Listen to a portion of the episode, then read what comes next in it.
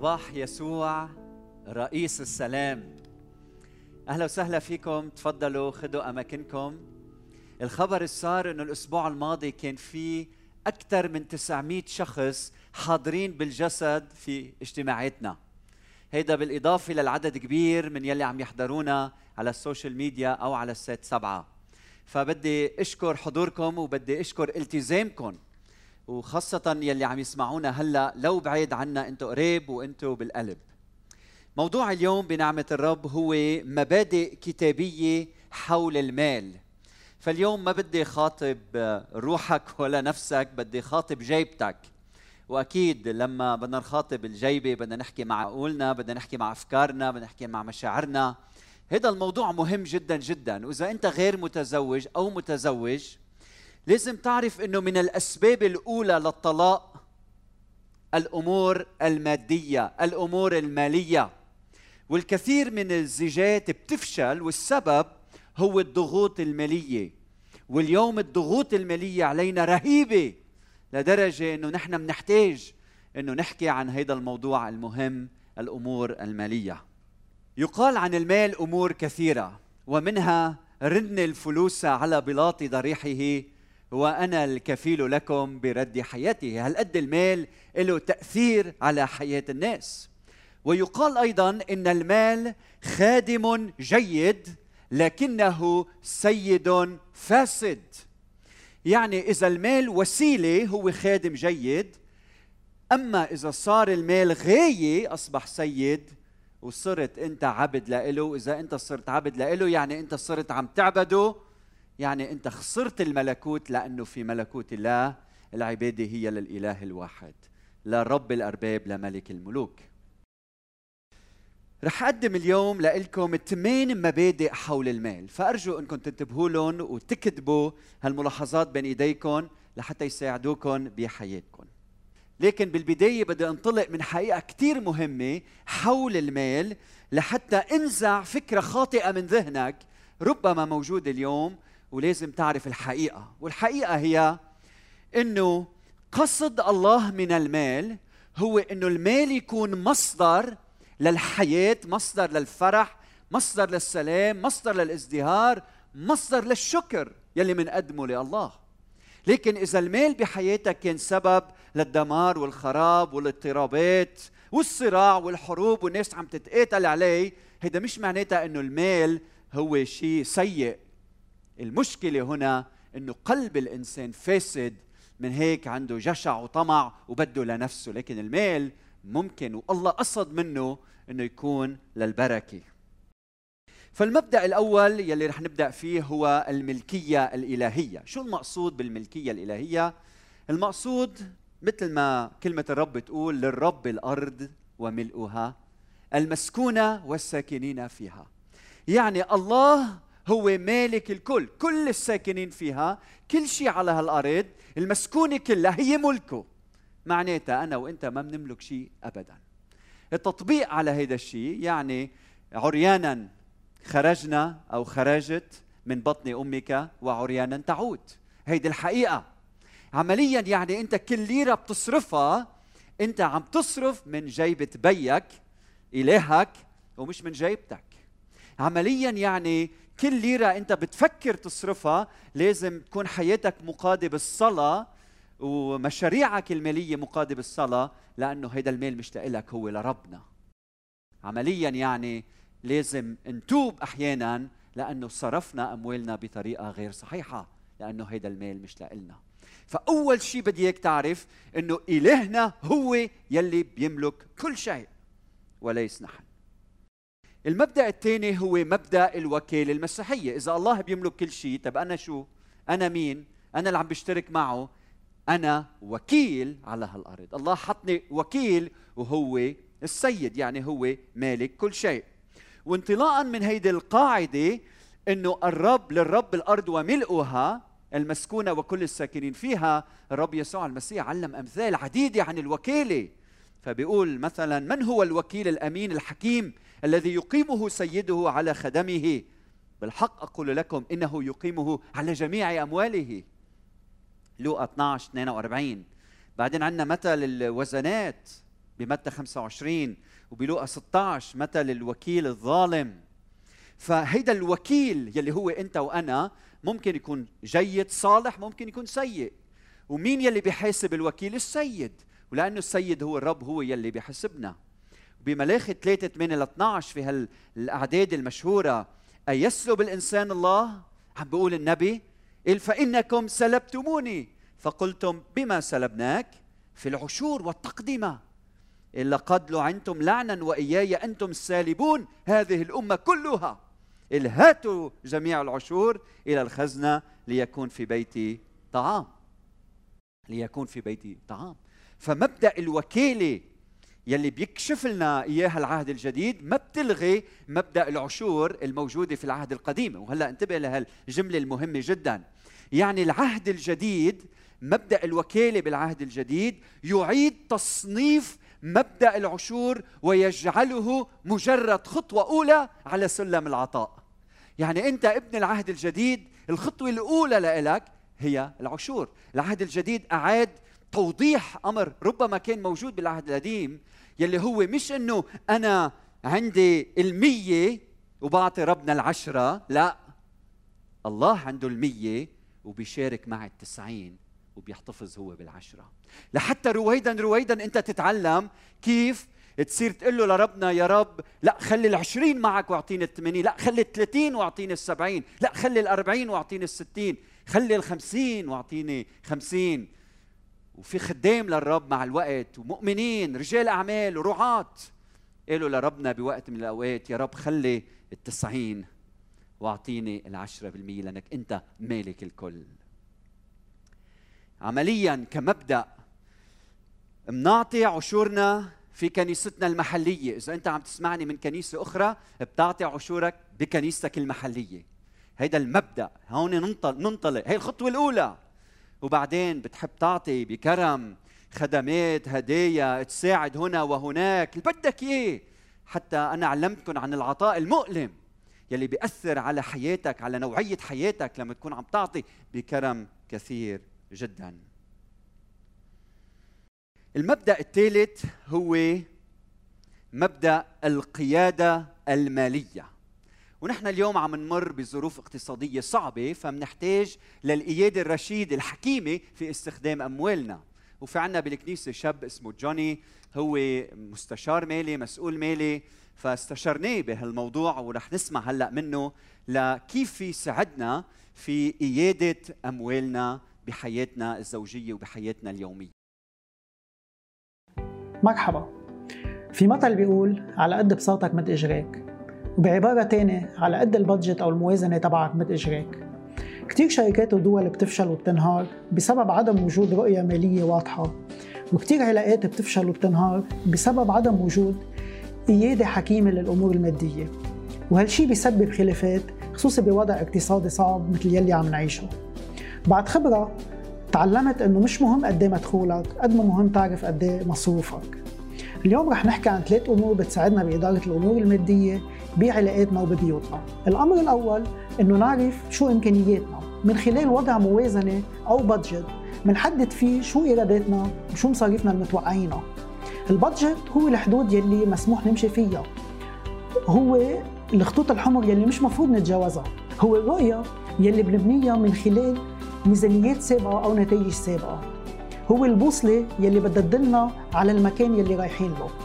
مثل ما يوسف حط رؤية كيف مفروض يتصرف بسبع سنين الرخاء وسبع سنين المجاعة فمثلا بحط قد إيه إيراداتي بحط المصاريف الثابتة يلي بتتكرر كل شهر بحط المصاريف يلي متوقع إني أصرفها وبجرب خلي مبلغ على جنب للأمور يلي ممكن أعوزها بالمستقبل القريب أو البعيد.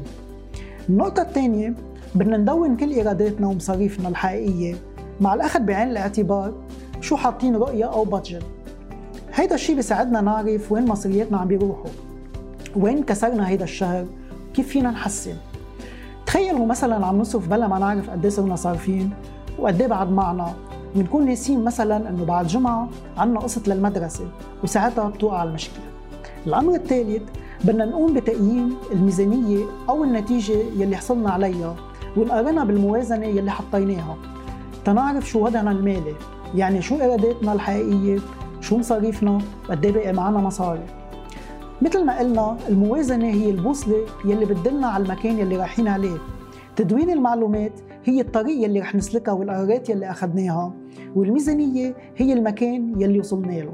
يمكن تسألوني مين مفروض يدير الأمور المادية بالبيت الرجل أو المرأة؟ الجواب هو حيالله حدا منهم عنده حكمة وموهبة بإدارة الأمور المادية بأمانة وبدون ما يكون عم يتحكم بالشخص الآخر. أو ممكن اثنيناتهم يكونوا عم بيقوموا بهذا الأمر. كيف ممكن نعمل هيدا الشيء؟ بكل بساطة فينا نكون عم نستعمل أجندة للي ما بيعرف يستعمل كمبيوتر أو فينا نصمم file Excel بيتناسب مع احتياجاتنا أو فينا نكون عم نستعمل أي أبليكيشن على التليفون. ويلي بحب أنا بكون عم بقدر ساعده بهذا الموضوع. بالختام بصلي إنه الرب يعطينا حكمة كيف ندير أمورنا المادية ونحمي علاقاتنا من أي انهيار. وما تنسوا إنه قبل ما نبلش نخطط شو بدنا نصرف بدنا نشيل عشورنا وتقديماتنا للرب. وعشورنا هي منا جزء من مصاريفنا. هي عم بعطي شريكي حصته من الإيرادات لأنه هو ساعدني وأعطاني القوة تقدر أنتج ويكون عندي مدخول. وهلأ بنوصل للمبدأ الرابع، المبدأ الرابع هو مبدأ الاكتفاء. بواحد تيموثاوس 6 8 مكتوب فإن كان لنا قوت وكسوة فلنكتفي بهما. وأما الذين يريدون أن يكونوا أغنياء فيسقطون في تجربة وفخ وشهوات كثيرة غبية ومضرة. تغرق الناس في العطب والهلاك. لأن محبة المال انتبه مش المال محبة المال أصل لكل الشرور. الذي اذا ابتغاها قوم ضلوا عن الإيمان وطعنوا أنفسهم بأوجاع كثيرة. هل تعلم إنه عدم الاكتفاء بحياتك قوة مدمرة لحياتك وسعادتك عدم الاكتفاء. قديش بنشوف فقراء عندهم اكتفاء وعايشين بسعادة؟ وقديش بنشوف فقراء ما عندهم اكتفاء ومش عايشين بسعادة؟ قديش بنشوف أغنياء عندهم اكتفاء وشكر للرب وعايشين بسعادة؟ وقديش في أغنياء عايشين بفراغ وما في اكتفاء بحياتهم؟ بدي خبرك اليوم الاكتفاء ما له علاقة بظروف الحياة. الاكتفاء نابع من قلب شاكر بيعرف الله حق المعرفة. كيف أنت فيك تنمي الاكتفاء بحياتك؟ لما مثلا عم بعطيك بعض الأمثلة لما أنت تشارك يلي عندك بتعرف قيمة اللي عندك وبصير عندك اكتفاء من خلال المشاركة. لما بتتحد بوجع الآخر بصير عندك اكتفاء. أيام الخسارة بتعلمنا على الاكتفاء. بيكون عندك وظيفة مش عاجبك العجب مش عاجبك مديرك مش عاجبك مدخولك.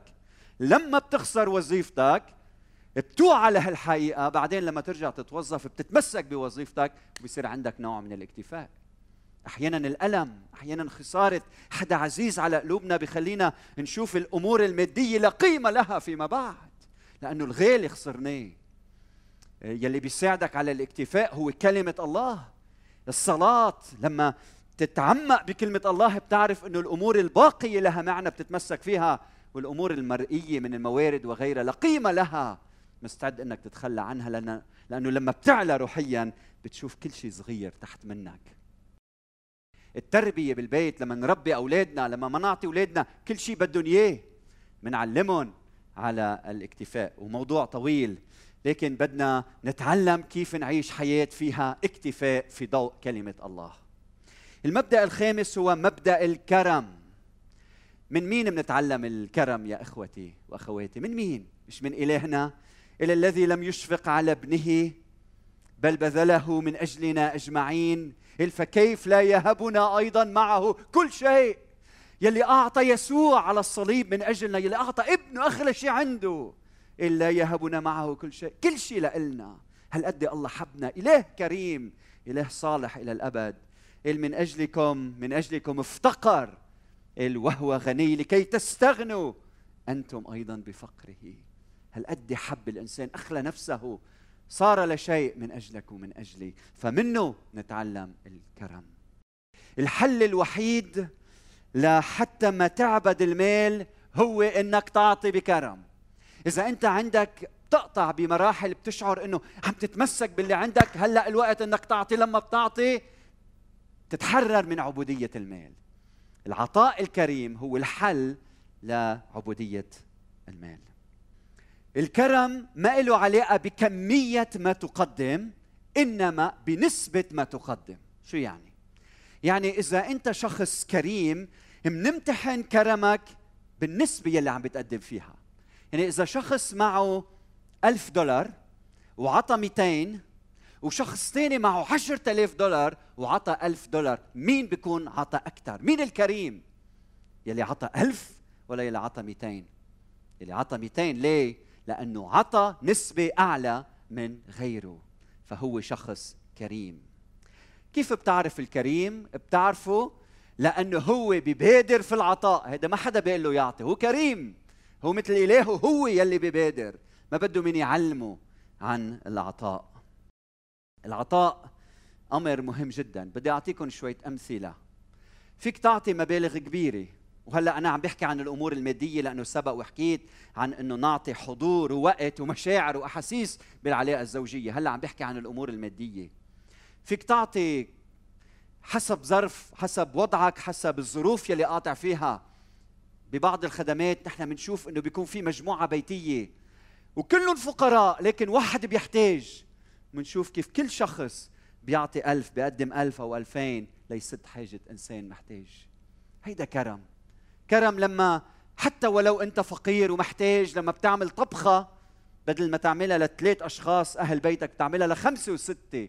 حتى تعطي جارتك أو جارك المحتاج أو الأرملة اللي ما عندها حدا يوقف حدا. هيدا كرم. كرم مش بس بالمبالغ الكبيرة. الكرم هو نسبة نسبة. بيكون عندك القليل وعم تعطي الكثير. هيدا كرم بعيني الرب. وهلأ بوصل للمبدأ السادس. المبدأ السادس هو مبدأ الأمانة في العطاء. مبدأ الأمانة. ب 2 كورنثوس 9 7 مكتوب فعلى كل واحد أن يعطي ما نوى في قلبه. لا اسفا ولا مجبرا لأن الله يحب من يعطي بسرور. وأمثال 28 20 يقول الرجل الأمين كثير البركات والمستعجل إلى الغنى لا يبرأ. الأمانة كيفك أنت والأمانة باللي معك بمالك؟ الأمانة لها علاقة بالأخذ. لما أنت تاخذ معاشك لما بتاخذ مال لازم تكون أمين يعني ما تاخذ أكثر من ما بتستحق. الأمانة يعني ما تحتال لحتى تاخذ أكثر الأمانة يعني ما تسرق لها علاقة بالأخذ. والأمانة لها علاقة بالعطاء. يعني كيف بتصرف مصرياتك ببين بتبين أمانتك؟ أنت ما بتصرف مصرياتك على الأمور غير المقدسة. يعني أنت أمين. أنت بتصرف مصرياتك على أمور مقدسة. يعني أنت أمين. الأمانة يعني لها علاقة بسلم الأولويات بحياتك. شو أول شيء مين أول شيء بتعطيه؟ ببين بتبين أمانتك. نعطي الرب اولا ها؟ وبالعهد القديم في تركيز على العشور في تركيز على البكورة. سامعين بكلمة البكورة؟ البكورة يعني بكر أول أول المنتجات. لما أنت بتجي لتحصد الزرع أول منتج هيدا بتقدمه للرب. وأنا هالأيام عندي جنين صغيرة عم بزرع. لما بتقضي 40 50 يوم عم تزرع وبيطلعوا أول أربع خمس خيارات بتحس إنه صار لك أشهر ناطر بدك تذوقهم الهودي؟ الأهم شيء الأحلى شيء الأطيب شيء اللي أكثر شيء بدك اياهم الهو بتقدمهم للرب. مش بتنطر للآخر والخيارات التعبانين الصفر هودي بنقدمهم للرب. لا بنقدم الأفضل الأول للرب. هون بتبين أمانة الإنسان. بعدين بتبين أمانتنا لما بتوفي نذرك يعني إذا أنت قلت يا رب أنا بدي أعطيك هيدا الشيء لما بتوفي لما بتوعد ربنا وبتوفي هنا بتبين أمانتك. كم من شخص اجى لعندي وقال لي أنا إذا الرب هيك وفقني وأخذت هيدي الشغلة بدي أعطي الرب هيدا المبلغ. بعدين ما بنشوف شيء كم من شخص بيقول لما بعد ما سمعت عظة عن المال أنا بدي أعطي شقفة هيدي الأرض أنا عندي عدد كبير من شقف الأرض وكل حياتي أنا مع الشرط بدي أعطي هيدي الأرض للرب. ولما بيجي الوقت ما بنشوف الأرض ما بيقدم شيء للرب. ليه؟ لأنه ما عم يوفي بالوعد تبعه. فكتير مهم واحد يكون أمين ويوفي بالنذر يلي بحطه قدام الرب. في عنا أخت بدي اياكم تسمعوا لإختبارها هلأ. لحتى تشوفوا قديش حلوة الأمانة بالعطاء. فخلينا نسمع لهيدا الاختبار. أنا اسمي معي. أنا عضوة بالكنيسة من زمان بس إلي فترة طويلة ما عدت قدرت جي هيك بشارككم هالاختبار اللي صار معي. قديش مهم ونحن نبقى أو فاهمين الأمر بشكل غلط أنا حابة ألقي الضوء عليه شوي من شانكر ومن شانكر بالماضي أسيس حكمت وزعنا اشياء للكنيسة كلها. وهيدي الاشياء كل حدا يومية شو بصير معه؟ بنحط الاجي وآخر السنة بنقدمها للرب.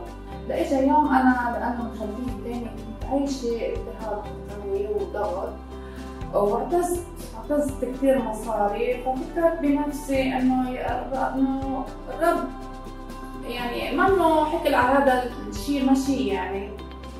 فصليت وطلبت من الرب إني أنا أصرف المصاري اللي بتجي وطبعا الرب أعطاني سلام وصرفت اللي بتجي آه راحت الأيام هذا الشيء قديم كل شيء تمام وماشي الحال وعم جيب أشياء بس تحس إنه عم توقف. ما في تجديد ما في مش مباركة. في بشتغل وعم طالع بس عم بحس إنه كل شيء عم يوقف عم يوقف صار المحل وبيوقف فصليت وطلبت الرب وسألت فالرب ضوى عشان لي بالقديم على الاشي اللي أنا صرفت وعرفت بفترتها إنه أنا عملت شيء غلط. صار مثلا عطرت أكل مثلا بصحن كنت أخذت الصحن وأخذت الأكل بنص والصحن كمان. فكيف يرجع يعطيك مرة ثانية فهذه كانت الفكرة. فتحت الكتاب وقريت جملة كثير حلوة بيقول فيها الرب ملاخي آه عدد سبعة صار ثلاثة بيقول؟ لقد لعنتم وياي لعنة. فسألت الرب شو معنى هالكلام. فتفاجأت قديش الرب لطيف. يعني مثلا حدا نحن عمل معنا هذا الشيء قد ما نكون لطفاء بدنا نأنبه فكان الرب عنده عطاء علينا لأنه بده يباركنا بحب يباركنا. مش لأنه عايز عشورنا ولا عايزنا الرب يعني أنت لما عم بتقدم هيدا العشور عم بتقدمه للرب يباركك ليكون في استمرارية بالبركة ليكون في استمرارية بحياتك وما تقطع الاستمرارية آه عند هون. هيدي الأخت يلي سمعتوا اختبارها هلأ إجت لعندي من أسبوع وجايبة مع الإجة من جديد. بعد كل هالسنين وعدت ربنا وتخلت عن وعدها. جابت اجتها من جديد وقالت يا رب بدي أكون أمينة معك. وقدمت هالإجة. ولما المسؤول المالي فتح هالإجة تفاجأ قديش كان فيها مبلغ كبير من المال يلي قدمته لخدمة الرب.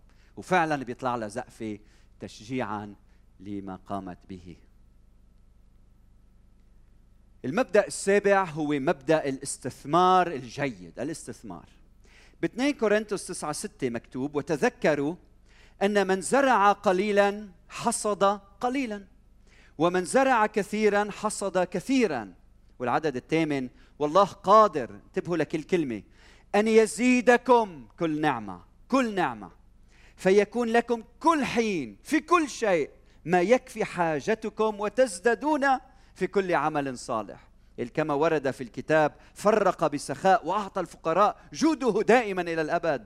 والله الذي يوفر للزارع زرعا وخبزا للقوت سيوفر لكم زرعكم ويكثره ويزيد ثمار جودكم فيغنيكم في كل شيء ليكون سخاؤكم عميما تتعالى من أجله إلى الله. آيات الحمد. شو هالكلمات هاو؟ لما أنت بتاخذ هيدي البذرة وبدل ما تخبيها وإذا خبيتها بتموت ولا قيمة لها. تاخذ هيدي البذرة عطائك وبتحطه بالتربة في خدمة ملكوت الله. تكون عم تستثمر بطريقة رهيبة في امتداد ملكوت الله. وهيك عم بيعلمنا هذا هذا النص. أفضل طريقة لتستثمر هو في ملكوت الله. يعني إذا عندك 100 دولار وحطيتها بالبنك بتصير مع الوقت لنقول 110 دولارات. استثمار. أو إذا اشتغلت فيها وهذا الشيء مهم وعم بدي شجعك تعمل هيك تستثمر فيها تشتري شقفة أرض تزرعها تبيع المزروعات المية تصير 200 و300 هيدا استثمار جيد.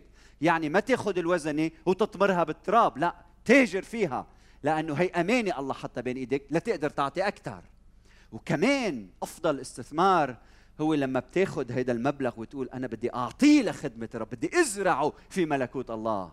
فهيدي المية بدل ما تصير 150 بتلمذ شخص لحتى يتبع يسوع أو بترجع بتصالح عائلة أو هيدي ال دولار بتعطيها لفقير محتاج لها لحتى ما يموت من الجوع أو بتربي ولد أو بتعلم ولد. فبتكون أنت عم تستخدم مالك لشيء عظيم جدا هو انتشار الخبر السار وملكوت الله في هذا العالم. بدي أقول لك إنه أغبى استثمار ممكن تعمله بحياتك كلها. أرجوك اسمعني. هو إنك تشتغل وتضيع كل عمرك عم بتجمع مصاري وتموت وما تستفيد منهم أسوأ شيء ممكن تعمله بالحياة إنك تلتهي وتقضي وقتك عم تشتغل وعم بتجمع الليرة وعم بتضبها وعم بتخبيها وبليلة ما فيها ضوء قمر إله الحياة والموت بيدعيك لعنده وكل شيء جمعته ما بتعرف شو بده يصير فيه لمن يكون. بدي شجعك تبلش تفكر كيف عم تستثمر بمالك. قول أنا هيدا المبلغ لملكوت الرب هيدا المبلغ بدي تاجر فيه ليزيد لاقدر أعطي أكثر بعدين هودي المصريات اللي عم جمعهم جمع أولادك وقول لهم أنا إذا بيصير معي شيء بدي تعطوا نسبة معينة من هالمال لخدمة ربنا بتحطون هون. لازم تعرف قبل ما تروح وين مصرياتك ولازم تعرف لما تروح وين رح يروحوا مصرياتك. وهذا القرار بإيدك. اليوم بدي إياك تفكر بكل شيء عندك. استثمروا في خدمة ملكوت الله. بتذكر مرة صار معي شغلة مش من زمان اسمع لها القصة. كنت قاعد بالبيت ونازل عند خدمة بضيعة فقيرة أو بمنطقة فقيرة من لبنان ما رح سميها وحطيت بجيبتي مئة ألف حسيت الرب عم بيقول لي. هلأ إذا شفت حدا محتاج لهالمئة ألف أعطيه إياها. نزلت خدمت وكان شتي نهار شتي بتذكر. من بعد الخدمة طلعت على السيارة أنا وراجع على البيت تذكرت المئة ألف. ضربت إيدي على جيبتي يه وين المئة ألف؟ راحت المئة ألف. هيئتها وقعت مني لما كنت عم شيل المفتاح وقعت على الطريق وراحت المئة ألف. بعد شي شهرين ثلاثة كنت عم بعطي آه، مجموعة درس كتاب وكنت قاعد مع مجموعة بيقوم شخص بيقول هيدا الاختبار. بقول أنا من ثلاثة أشهر كنت عم صلي وكان علي إني أدفع أجار البيت وما معي مصاري. قلت له يا رب ما بدي حدا يعطيني بدي منك أنت من إيدك بدي أنت تعطيني مبلغ من المال لاقدر كمل قصة بيتي الأجار. وقال وكنت ماشي على الطريق بنفس الشارع يلي خبرتكم قبل شوي شو صار معي قال ولقيت مئة ألف بالميات. أخذتها وقلت له شكرا يا رب. وأنا وعم أسمع الخبريه وقف شعر بدني وما قلت له. من وين؟ أكيد لأنه في احتمال ما تكون هي. مع إنه بنفس المناسبة ونفس الوقت ونفس الشارع. المهم إنه الرب قال لي اعمل هيك عملت بطريقته. واستثمر هالمئة ألف لامتداد ملكوته. زمان وعظت وعظة عن العطاء المؤلم. وقبل ما أوعظ الرب قال لي بدي منك تعطي 90% من المال اللي حاطه بدفتر التوفير. 90% لإلي وما قدرت نام. وبهيدا الصراع آخر شيء طاعت صوت الرب. وما كنت عارف إنه من بعدها رح تجي الكورونا وبعدين رح تسكر البنوك وقيمة هيدا المبلغ باللبناني قديش ضعف وخسرته. لكن ربحته في ملكوت الله. طاعتي لكلمة الله استخدم هيدا المبلغ يلي هلأ قلت قيمته كثير كانت. بوقتها استخدم لامتداد ملكوت الله. أنا ربحت بعطائي فبدي شجعك إنك تكون كريم في عطائك تكون أمين في عطائك تستثمر مالك في خدمة ملكوت الله. وخبرنا كيف الله عم يتعامل معك. المبدأ الثامن هو مبدأ المكافأة. من له يعطى ويزاد. الأمين في القليل أقيمه على الكثير. المسيح بيقول بلوقا 6 37 38 أعطوا تعطوا كيلا جيدا ملبدا مهزوزا فائضا يعطونا في أحضانكم. وقت تاني بشرح لكم إياها ما عندي وقت هلأ. بس الله بيكون كريم معك لما بتعطي بكافئك. من سقى أحد هؤلاء الصغار كاس ماء بارد لا يضيع أجره. ما بيضيع أجرك. هل قد الله بحبك؟ إذا أنت إنسان ما عم تشتغل وعم تسمع هيدي العزه وبتحب تعطي الله شايف قلبك. إذا أنت ما عم تشتغل لأنك كسول يلا شد حيلك. إذا أنت ما عم تشتغل لأنك متكبر بدك بس 2000 دولار لتشتغل اقبال. خلي يكون عندك اكتفاء لتقدر تعطي. بهذه الأيام الصعبة بدنا نتعلم كلنا كيف نعطي لحتى نوقف إلى جانب بعضنا البعض. بدي منك اليوم تاخذ هيدي المبادئ مهمة كثير بتلخص كتب. شاركها مع زوجتك مع أولادك بمجموعتك البيتية. هلأ خلينا نسمع منك. لحتى كلنا نكون عم ننمى في طريقة استخدامنا لأموالنا. وأخيرا بدي أقول لك ما في شيء بيساعدك تفهم كيف تتعامل مع مالك إلا علاقتك مع الإله يلي حبك. لحتى ما تعبد المال ولحتى تفهم ليش الله عم يعطيك وعم بيباركك لازم يكون عندك علاقة شخصية مع الرب يسوع المسيح. يعني بدك تفتح قلبك لإله بدك تعطي حياتك لإله بدك تقول له أنت الرئيس وأنت السيد وأنت الملك وحدك على حياتي. ساعتها المال بيصير في خدمة ملكوت الله. ولما الله بيشوفك أمين بيصير يعطيك أكثر وأكثر لأنه أنت عم تاخذ لتعطي مش عم بتخليهم لنفسك. فأرجوك ابدأ بعلاقة صحيحة مع الله.